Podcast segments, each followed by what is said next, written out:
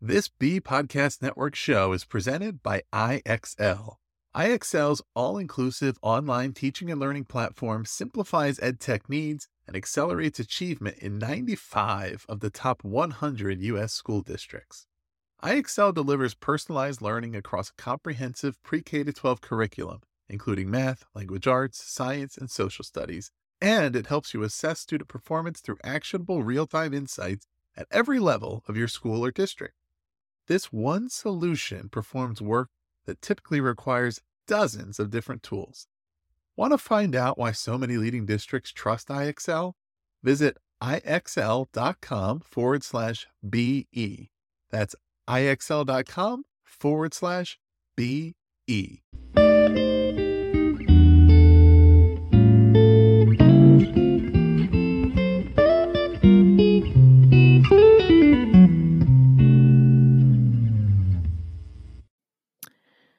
Hey, everybody. Welcome back to Tell Me This. I am your host, Carrie Borkowski, and this is episode 11, calling it Social Recession. I know that sounds a little ominous, maybe, um, but I found an article in the Atlantic Monthly this week, actually just a couple days ago, that I'm going to talk about later. And that's really the inspiration for the title. So, Tell Me This is a podcast about belonging, connection, community, how we build effective community, how we strengthen those feelings of our own belonging and others' belonging. So, today we're going to continue to talk about the effects of social distancing in the backdrop of the COVID 19 virus. I really wanted to check back in with everybody because I know we are all trying to manage um, the effects of this virus. Um, I also know that the conditions are really different when we move from state to state, country to country and I really hope that you and your family and your loved ones and your friends are making smart choices and staying in um, and only going out when you absolutely need to. And today in Massachusetts, the governor officially closed all non-essential business and urged us to stay inside. He he did stress that this is not a mandated quarantine, but I don't know. It feels really close to one, and this is where it um, I don't know. I don't want to say it got real because it has been real for a while. My kiddos have been home for a week or so now.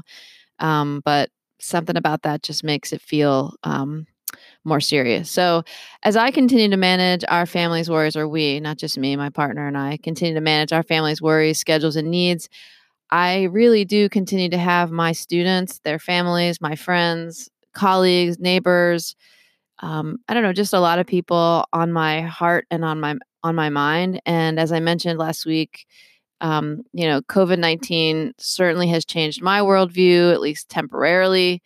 I think, um, as I said, it's also fundamentally changed the way I walk through the world. Um, I gave the example, if you remember, from the last episode about going for a run and taking a wide berth around people.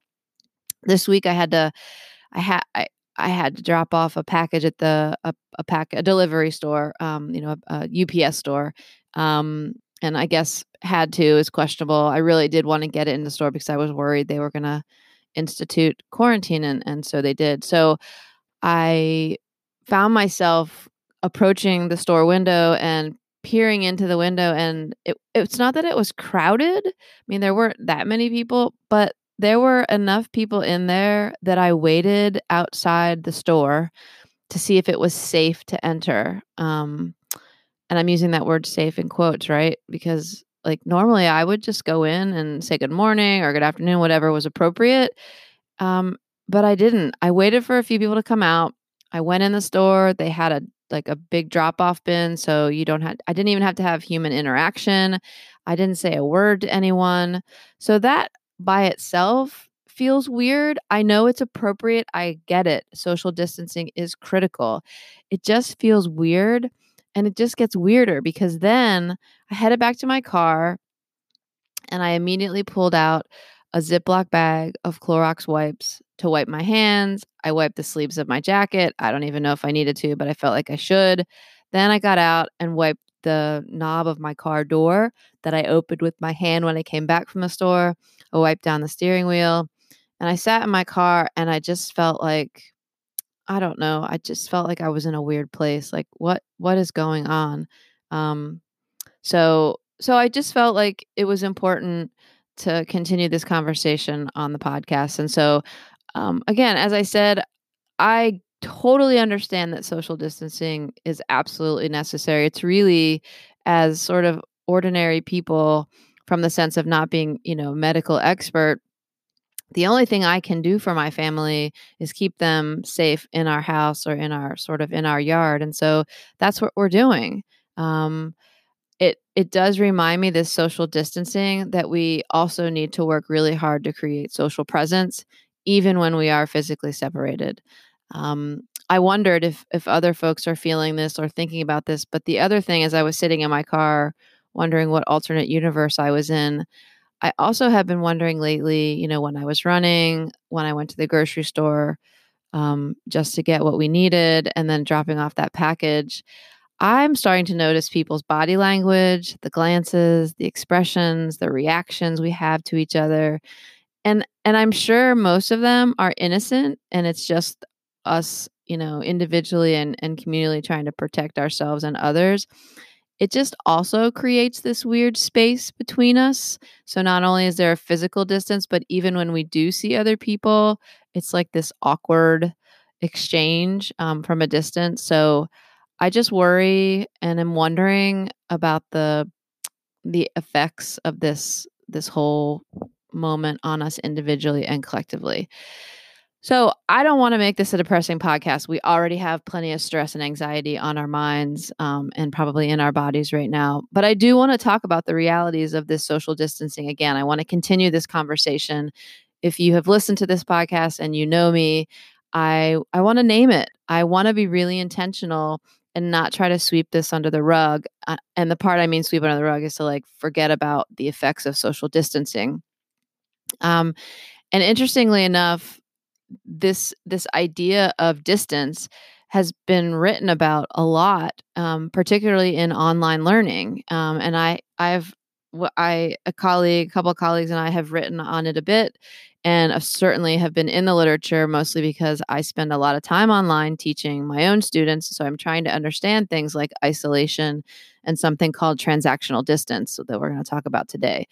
And I get that the choice to enroll in online courses and programs is so different than social distancing for a pandemic. I am in no way trying to compare the two um, in that sense because I get that you have support systems when you're in an online program but the effect of the social distance that's created among the individual learner, the the instructor, and the peers, and even the program, so the institution um, that you're attending, is similar. It is a physical distance often. The good news, and this is really why I wanted to continue to have this conversation, is that there are lots and lots of ways that we can mitigate these negative outcomes. So these feelings of isolation, depression, disconnection, um, low levels of belonging, dissatisfaction, productivity, achievement, all those things that I know you're either feeling or have listened to in the news, we can work to mitigate those. We can't eliminate them. that's not the goal. We can mit- mitigate them and we can pr- create protections for ourselves and for our communities um, through social presence and building that social presence. So, on today's episode, I'm going to talk a little bit about transactional distance, um, what it is, um, communities of inquiry, which is something that is, is talked about in the online learning space, and sort of one aspect of community of inquiry is around social presence. And then, as I said, I'm also going to talk about many ways that we can increase and strengthen social presence um, in our families, our communities, um, and just in our neighborhoods. So I hope you'll stick around. I think it's going to be a good one. I'm hoping you'll find some practical application from this episode. So um, stick around.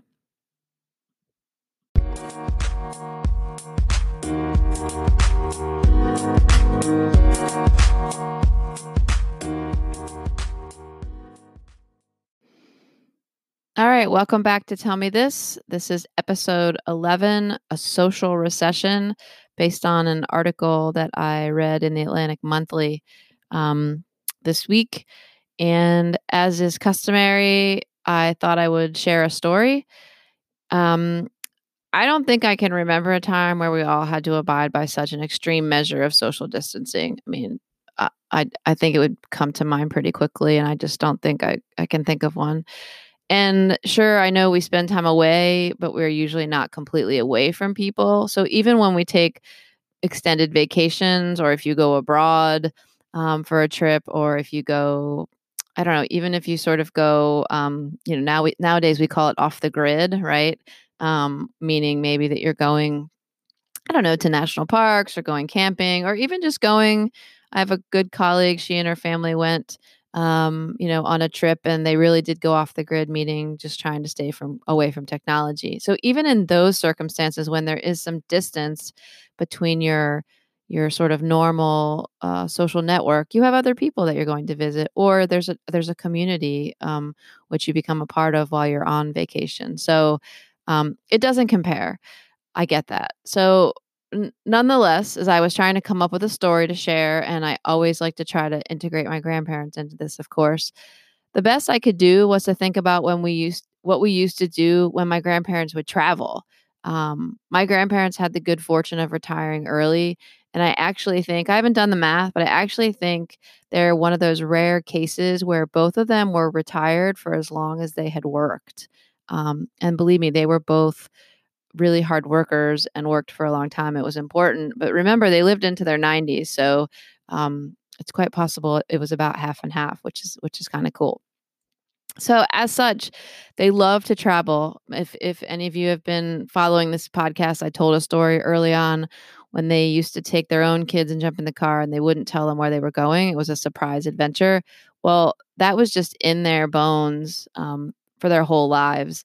They, I can remember them um, buying an RV, right? Um, and taking it cross country a couple times. I think they did the northern route and the southern route, and then perhaps redid the southern route. I can't remember. They did it a couple times, several times. They often would go camping for extended periods. They took cruises. Um, they took a trip to Hawaii, and they they finally, as they got older and didn't want to travel as far as often, they bought a small place in Florida um, where they spent most of their winters golfing. And I, I, think I also told you a story where I used to visit them, um, you know, um, for my spring breaks in college. So again, while I was not quarantined by any stretch of the imagination as a kid, this felt like real separation and crazy. I, I'm gonna tell my age here. I'm not gonna tell my age, but you're gonna know my age. Um, it was before, at least in the early years when they started traveling, it was well before the internet, cell phones, FaceTime, and Zoom. Um, so it did, in a lot of ways, feel like isolation. So the question is, what did we do? Well, I bet for some of you who have been listening and know me and feel like you know my grandparents, my grandmother always sent us postcards. She would drop a cool postcard in the mail from wherever they were traveling. Um, she would write letters and we used the old fashioned phone, right? So we would pick up the phone and talk to each other. Um, when they finally settled in Florida, where they actually had a physical address, I, of course, sent cards, whether it was for a particular occasion or just because I was thinking about them, letters. Um, we talked a lot and we stayed in touch to try to reduce that physical distance between us. And I know it's a little bit different in this circumstance because we already have a, had a connection, a bond, but it helped. And I've tried to carry that on with others um, whom I don't see so often. So when you think about your own communities, um, you know, think about how you could sort of enact some of this in your own life right now. And I would urge you, you know, tell me this Think about the last time you went to the mailbox, you opened that little door, or you took your key and opened your box, whatever it is for you, and you got a surprise for no reason. You found a note, a card, a letter. It wasn't a holiday, it wasn't your birthday, but it was just from someone who was thinking about you. How did you feel? Exactly. That's why we got to keep doing this kind of stuff. So, as I said on today's episode, I'm going to chat a little bit about transactional distance, communities of inquiry, and then get into some practical ways that we can try to strengthen and increase social presence in our worlds as we're dealing with this COVID 19 virus. So, when I get when I come back, I'll talk about transactional distance and community of inquiry. So I hope you'll stick around. Thanks for joining me today.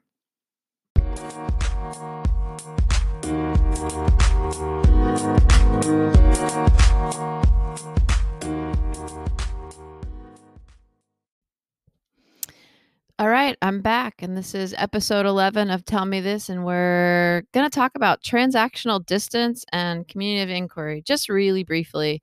Um, transactional distance is actually a, a term that was coined by Michael G. Moore in the early 70s, and it's a concept that's used to describe this sort of universe or um, space of teacher learner relationships that exists when learners and instructors are separated by space and or time. Um, this idea of transaction so why is it called transactional distance derived from dewey so in the f- early 40s describing the interaction of the environment the individuals and patterns of behavior in a situation. So the sort of interchange or interplay of those factors. In learning when we think about learning and remember I had a great um, friend tell me uh, the other day that you know learning doesn't just happen in the classroom right? Let's keep that in mind that um, learning can happen in any moment during your life. So this is relevant even outside the classroom. In learning this transaction is between the teacher and the learner where there's a separation between you know between that teacher and that learner or that instructor. And it includes a psychological and a communication space that needs to be bridged. So, transactional distance isn't just the physical distance, it's part of it, but there's also a psychological and a communication space. And you could imagine that the geography, the person's attributes, the characteristics, the context, all of those things can influence the psychological and communication space that needs to be bridged. So, um, Moore also talks about trans- transactional distance, referring to this idea of a distance of understandings and perceptions caused in part by a geographic distance that has to be overcome by teachers, learners, educational organizations, and if it's effective, deliberate planned learning is to occur. Now, this was from an article he wrote in 1991. And remember, if we if we think about learning and these spaces happening outside of a classroom, you could easily replace that word teacher with instructor and educational organizations could be other organizations. And to me, the key is it is, you know, caused in part by geographic distance, but it can be overcome. And it can be overcome if we're deliberate and we're planning this learning in, in the case of education. But it makes me wonder you know, if we're deliberate and we make a plan in our own lives, can we also overcome this distance as we think about this pandemic? Um, he also reminds us in his articles that if we aren't attending to this transactional distance in the many ways that we can, there's a potential for miscommunication, misunderstanding. And I added in here that, of course, this also goes along with making up making up assumptions, making up our own assumptions about a situation, and even as you know, Brene Brown reminds us, you know, the stories that we tell ourselves. So in our brain, as we see somebody reacting to us in a grocery store during a pandemic, we might be telling ourselves a story about that situation that is completely off the mark. Um, but we don't know uh, because we're not engaging with that person. So that space for miscommunication, misunderstanding, making assumptions it's part of that transactional distance. So, as I said, there's been lots written on this, not just about transactional distance, but how to address transactional distance. And one way that, particularly in the online space, that that I guess instructors, instructional designers, and program developers have tried to address and acknowledge this transactional distance is through something called a community of inquiry. If you're familiar with um, professional learning communities, um, communities of practice, those sorts of collaborative spaces. This is similar. I mean, each each of those collaborative spaces has its own unique attributes. So I don't want to, you know, I don't want to lead you to believe that they're the same, But community of inquiry, an easy way to think about it is really taking some of that idea in the online space. And this was first developed by a couple of authors or three authors, Garrison, Anderson, and Archer in 2000. Um, and it really comes out of this notion that, you know, there's this idea of social construction of knowledge and John Dewey. And to me, the important part for this conversation is that it is also centered on a community of learners at the heart of inquiry. So, again, it doesn't have to be just in an education context, but this is a community at the heart, right? So, community inquiries. And this framework, you know, involves, as I said, a process of learning through social construction, regardless of the separation of course participants in time and space. So, this idea that there is a mechanism to try to mitigate the effects of transactional transactional distance is this idea of community of inquiry. And there are three aspects of it. So, these integration of what the authors call cognitive teaching and social presence. And this is not a podcast about just community of inquiry. So, I am actually just going to focus really briefly on social presence. Um, so, again, Garrison and colleagues talk about this community of inquiry. And I want to really hone in on the social presence piece because they suggest that in order to elevate this notion of social construction and really facilitate the social construction of knowledge, you need this social presence. And to them, it includes um, three elements it's called effective expression, group cohesion, and open communication, right? So, effective affective expression, group cohesion, and open communication. And these may be words that you haven't heard put together, you know, in this particular context, but I'll bet you that these are things that you do hopefully at least a little bit in your all your spaces with your communities, your friends, your colleagues, your students. So affective expression as an example is a matter of personal expression of emotions, feelings, beliefs, um, you know, val- values to project presence, right? So you really are expressing part of your authentic self, which includes emotions, feelings, and beliefs. Group cohesion really is about interpersonal communication. So it's not just a matter of an instructor sharing or one facilitator sharing, it really is the interplay of communication, the dialogue among that community, which of course then hopefully leads to the ability to build community and create that group cohesion. And the other element of open communication, again, is just encouraging interaction, critical reflection. And the thing about group, sorry, the thing about open communication, which is different than the group cohesion, is that you're complementing and responding to each other and creating an environment where there's some trust.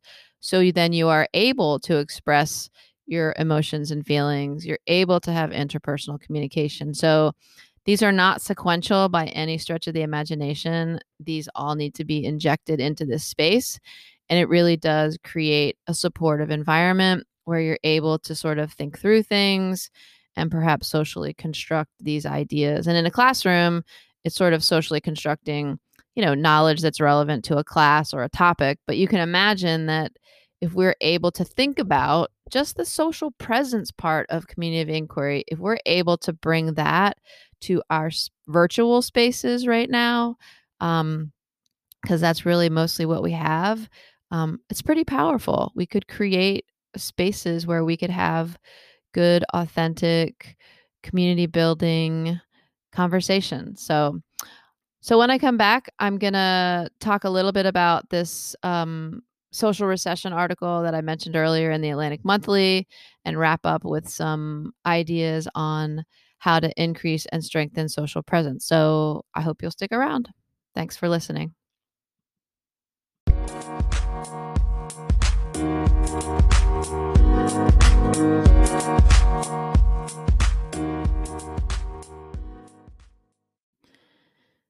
All right, I'm back. So when I set out to record this podcast or the episode uh, today, I thought I'm gonna cut it short because things are just crazy. And then I started preparing and found some really good information. So I hope you're able to stick around. Maybe you're listening to this as you're, um, I don't know, doing things in your house, doing laundry and catching up on on whatever household chores you have, or maybe your kids are are reading a book or something and you have a moment to listen. So I hope you're I hope you're able to stick around for the the entire episode. We're we're we're just about to the end. Just just give me a bit more time here. So so as I said, there's an article in Atlantic Monthly. Um, it was a couple days ago, March 22nd, and it was written by um, Murthy and Chen.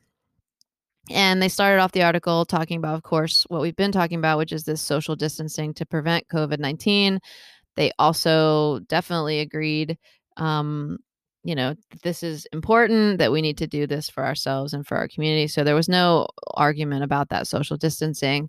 What's interesting is they talked about how, you know, that the pandemic could trigger um, not just i know we've been talking about economic issues right with people being out of work and etc but they were really focused on this other outcome which could be a social recession and they defined it as a fraying of social bonds that further unravel the longer we go without human interaction so that's really what we've been talking about i just i was attracted to this article or interested in this article because as many of you know i'm you know trained as an economist in my in my undergrad and master's uh, degree. And so when I saw recession, I thought, hmm. And then I saw social recession. I thought, well, that's kind of interesting. And and recession is often defined as consecutive quarters of you know um, downturns in growth.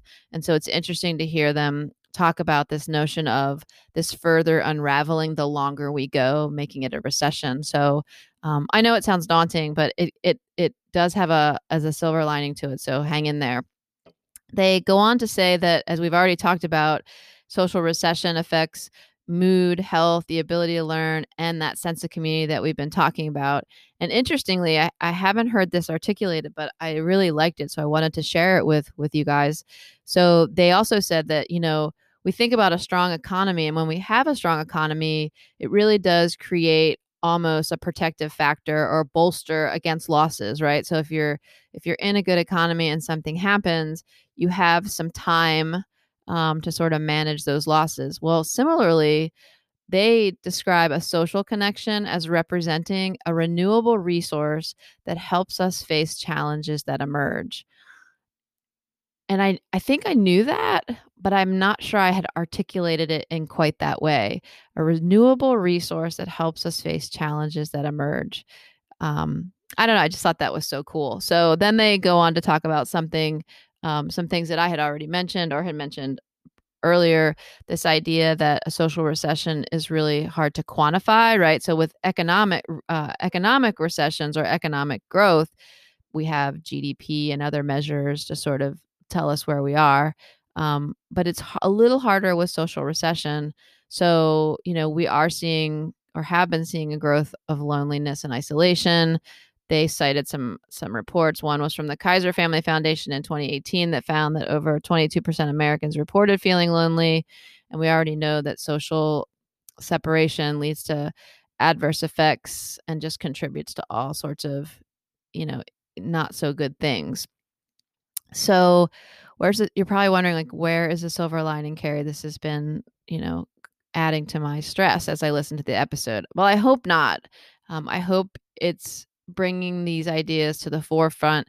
And I hope that it's what it's doing is it's equipping you and hopefully empowering you to feel like you can do something about this. Because even in social distancing, just again similar to distance learning i know they're different but there's there's some similarities there there are things we can do to reduce these feelings and these outcomes these adverse outcomes that happen as a result of social distancing and that's where we get into the last part of the podcast here which is talking about ways to increase this social presence that i mentioned with respect to the community of inquiry. So the the article, the monthly, the Atlantic Monthly article, as well as some articles I found on social presence and just my own experience um, as an online instructor and speaking to colleagues, I tried to come up with a list of sort of ways that we could think about reducing the adverse effects of social distancing. And I think we talked about a few of these last episode, but just as a reminder, the first one I would say, and this was in another article I read,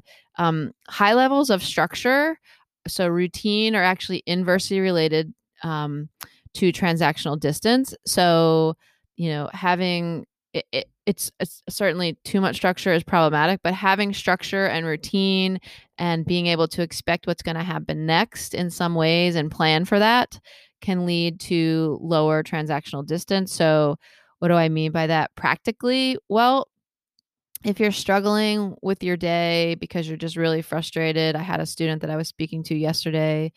Um, I mean, there's just a lot of stress and anxiety. We talked a lot about, and I've been doing, as I mentioned earlier, with my kids, you know, make a to do list. Um, plan part of the day. It doesn't have to be totally planned out, and it doesn't mean you have to stick to it completely, but just come up with a schedule. What is on your to do list? We actually, yesterday with our kids, because we're trying to think of you know sort of projects we could do outside of just academic focus so i brought my daughter's she has a easel so i brought that up into the the second floor of the playroom and we made a list of the projects. So in addition to having sort of our daily to-do list we have a running list of projects that they really want to do that's all about painting and building and and helping with um, you know uh, refinishing some furniture that we want to do. So so that's you know, I wasn't I, that wasn't my intent when I started to do it. Part of it was just my type A ness needing to be organized, but um, it makes sense. So now every morning they go to that list and they're looking at what's going on, and and they I can see that they get some joy and excitement out of knowing what's possible and what's coming. So structure, find some structure. Um, another idea, and I know we've talked about this previously, is try some virtual time, right? So, this idea of being intentional about spending time with people, you know, virtual. If you're a teacher, try some virtual office hours a couple of days a week. If you have colleagues that report to you, maybe there's a team, not even if they report to you, but maybe you're just a team, set up some time where folks know that you're going to be online you know maybe i don't know an hour a day or something or integrate a lunch. So the thing we we also have been doing, and I think I mentioned it, is try virtual lunches. Just get together with people for no particular reason and eat your lunch while you're having a conversation. So again, this is also related to structure and expectation. If folks know you're going to be online at a particular time, they may stop by. I actually this week decided to do um, for this week. I'm doing what I'm calling happy hour. So in the evening, I'm staying online for an extra hour uh, this week and just saying, just stop by and say hi. And so last night was our first night doing it. And I have to say it was a really great conversation. We we talked about all sorts of things. Not we really spent little time talking about COVID-19. We did ask each other how we were feeling and how we were doing, but we talked about our kids, school, politics, uh, current events, um, just all sorts of things that were going on. So it really did kind of feel like a happy hour, like if you were at some um, organizing event.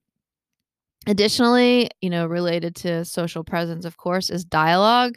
This has also been found to be inversely related to transactional distance. So, this idea of creating, you know, interaction, listening, sharing, asking open ended questions to each other, just creating the space to express your emotions, right? Um, authentic expression of emotions, being open and honest with each other, reflect on what's happened, how are you working through and managing the circumstances, and then, of course, taking the time to compliment, to notice, to be empathetic with one another, really engaging in real dialogue.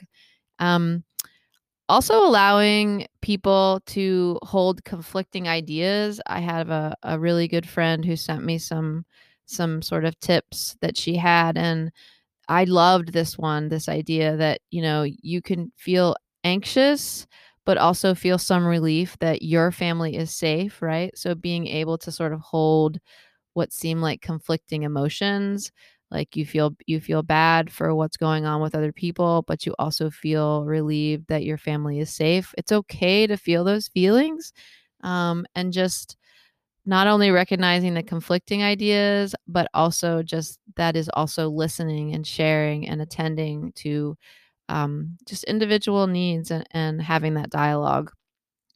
The last two i would mention um, the first one is just find other ways to build community. I had a meeting yesterday with our elementary school PTO, and we were just, we really were just brainstorming what can we be doing as a community to make sure no one's falling through the cracks, right? So we decided that, for example, all the we have um, what we call homeroom. We have homeroom parents or room parents, I guess is what it is in elementary school.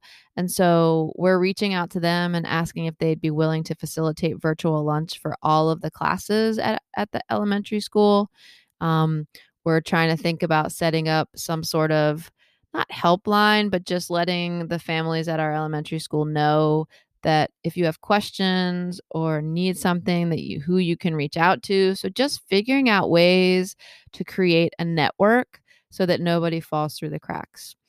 And the last one i'll mention um, before i close down this episode is i talked about it earlier this idea of shared reference. So bridging media and again I, I really do need to get my good colleague on this podcast to talk more about this um, this work we've been doing together.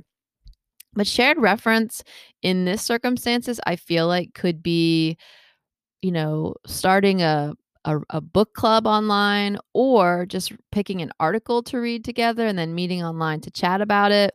Maybe it's about um, you know, something you're experiencing and maybe talking it through so you could talk about the article. So if you're not as comfortable talking about how you're feeling about a particular situation, you could at least talk through what what the article was referring to um, listening and discussing podcasts same thing these these shared reference often give us a space or a place to direct how we're feeling and thinking without necessarily having to unpack our own individual feelings first and sometimes that creates that bridge um, that we need to start conversations to build community um, to create connection so so think about it. It's it's possible and you know, I know we're all busy with things to do, but you've got to make time.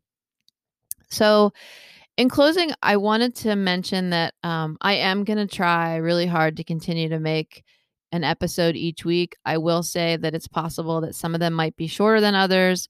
It really just depends on our all of our schedules, what my kids are up to, what what my responsibilities are in the schedule that day. I have been toying with the idea. My son, my oldest son, really wants to record a podcast with me. So I've been toying with the idea of doing a series of short podcasts with him. Um, we're still trying to figure out the what, because you can imagine an eight year old wants to just get on and hear himself talk and and I'd like it to be productive, but more to come on that later. Um, so I'll do the best I can to keep those episodes rolling um because I know some of you do expect them every week, which I really love and appreciate. So, what I what do I want you to think about this week? Well, I'd like you to try a few things and these really come from that Atlantic article. Be intentional, spend 15 minutes chatting with friends and family who are outside of your home. So every day, think about someone you could call, you could hop on a Zoom session with, do FaceTime with. Just make it part of your regular routine check ins when you are meeting with folks, or even when you're just going online to send an email or through Facebook or Instagram, stay really focused and present. Don't wander off into some other space of Facebook. Do what you need to do and then move on. And lastly, and I really love this one because I hadn't been thinking about this one, but it totally makes sense. Try to find moments of solitude, even if it's just for five or 10 minutes or 15 minutes. Um, there is joy and comfort in renewing ourselves and finding joy in your own company. You can you can even if you're not technically an introvert, you can find opportunities to replenish yourself and and rejuvenate your energy by appreciating enjoying your own company. So for now, please take good care of yourselves, each other, and just just check in on on your community, your connections, your social supports, make sure everybody's being safe and healthy and think about cultivating social presence in the ways I discussed today. If you have some ideas for how to support our collective social cohesion, I would really love to hear from you. Um, I'd love to hear stories of what you're doing in your own communities, with your colleagues, with your students, a lot of the ideas I've come up with for my kids, I have found from others. So please, please, please, if you have ideas, send them and I can certainly share them with our larger community. You can send me an email at carrieborkowski at gmail.com. And so for now, I'm your host, Carrie Borkowski, and this has been another episode of Tell Me This. Thank you so much for listening.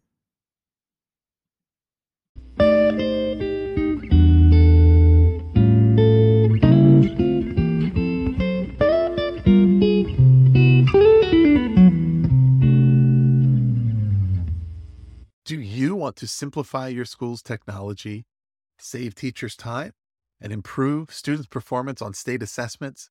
You can do it all, but don't waste another minute. Head straight to ixl.com forward slash BE to learn how IXL's research proven teaching and learning platform can help you achieve all of these goals. That's ixl.com forward slash BE.